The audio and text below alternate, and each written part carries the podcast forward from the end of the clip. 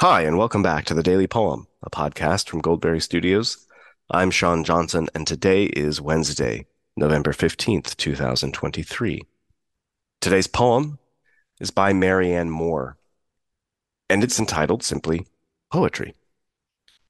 In keeping with the week's theme of poems addressed to their readers, uh, this is a poem uh, that makes no attempt to disguise that it is talking about poetry.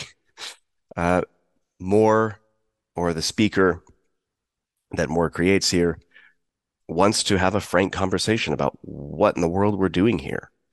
When the poet writes a poem, when a reader hears or reads a poem, and uh, whether there's any value to it at all.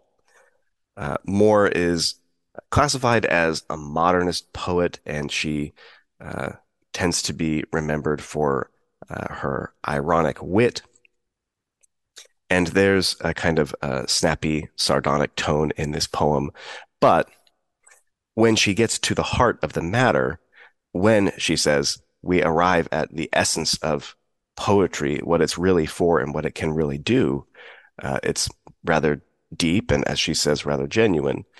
Uh, which may mark a contrast with uh, yesterday's poem uh, by Billy Collins, where he seemed to say that though poetry at its best can capture this uh, common shared experience, uh, that encounter and that shared experience between the reader and the poet is transitory and fleeting. Moore herself uh, seemed to have lost patience with this poem uh, and maybe its popularity. She wrote it originally in 1924. Uh, she published an anthology of her poems in 1967, in which she edited this poem down to th- the first three lines. I too dislike it. There are things that are important beyond all this fiddle. Reading it, however, with a perfect contempt for it, one discovers in it, after all, a place for the genuine.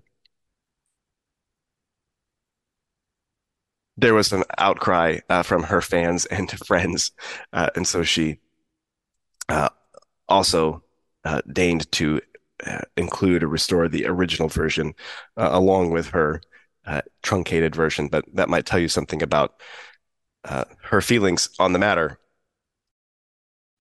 Probably the best known and most quoted line from this poem is from the last stanza when she says that one of the ultimate goals of poetry is to present imaginary gardens with real toads in them. She puts the line in quotation marks, but uh, by all accounts, it is her. Uh, it is her line. It originates with her. Uh, and I'd say it's a, a way to describe what poetry does in that it uh, maybe is what uh, J.R.R. Tolkien called mythopoeia. It creates an unreal world or an unreal setting uh, in which we can have a real encounter with the truth. And in some ways, that encounter is more simple, more straightforward, and maybe even uh, deeper than the encounters we have uh, with truth in our daily lives uh, because they are so uh, cluttered with the unintentional and the uh, the unmeaning. Everything that the poet places in a poem points toward the truth that they wish to uh, convey or they wish to uh, usher us into. Whereas uh, the car that cuts you off in traffic uh, may be a distraction from the truth that you're trying to contemplate uh, by gazing at the clouds or the sunset or whatever it might be without further ado, here is Marianne Moore's poetry. I, too, dislike it. There are things that are important beyond all this fiddle. Reading it, however, with a perfect contempt for it, one discovers in it, after all, a place for the genuine. Hands that can grasp, eyes that can dilate, hair that can rise if it must, These things are important, not because a high sounding interpretation can be put upon them, but because they are useful. When they become so derivative as to become unintelligible, the same thing may be said for all of us, that we do not admire what we cannot understand. The bat holding on upside down or in quest of something to eat, elephants pushing, a wild horse taking a roll, a tireless wolf under a tree, the immovable critic twitching his skin like a horse that feels a flea, the baseball fan, the statistician. Nor is it valid to discriminate against business documents and school books. All these phenomena are important. One must make a distinction, however.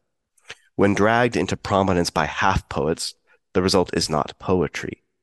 Nor till the poets among us can be literalists of the imagination, above insolence and triviality, and can present for inspection imaginary gardens with real toads in them. Shall we have it?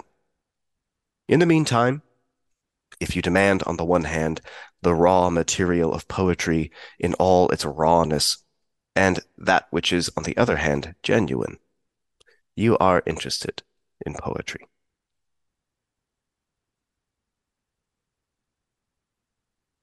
This has been the Daily Poem.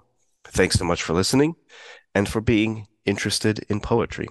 We'll be back tomorrow with another poem for you. As always, you can visit dailypoempod.substack.com to listen to archived episodes, uh, to lend your support for the show, uh, to share uh, links to episodes with your friends, your family, strangers, whoever you think maybe needs a poem today. On behalf of our whole team at Goldberry Studios, I'm Sean Johnson. Until next time, happy reading.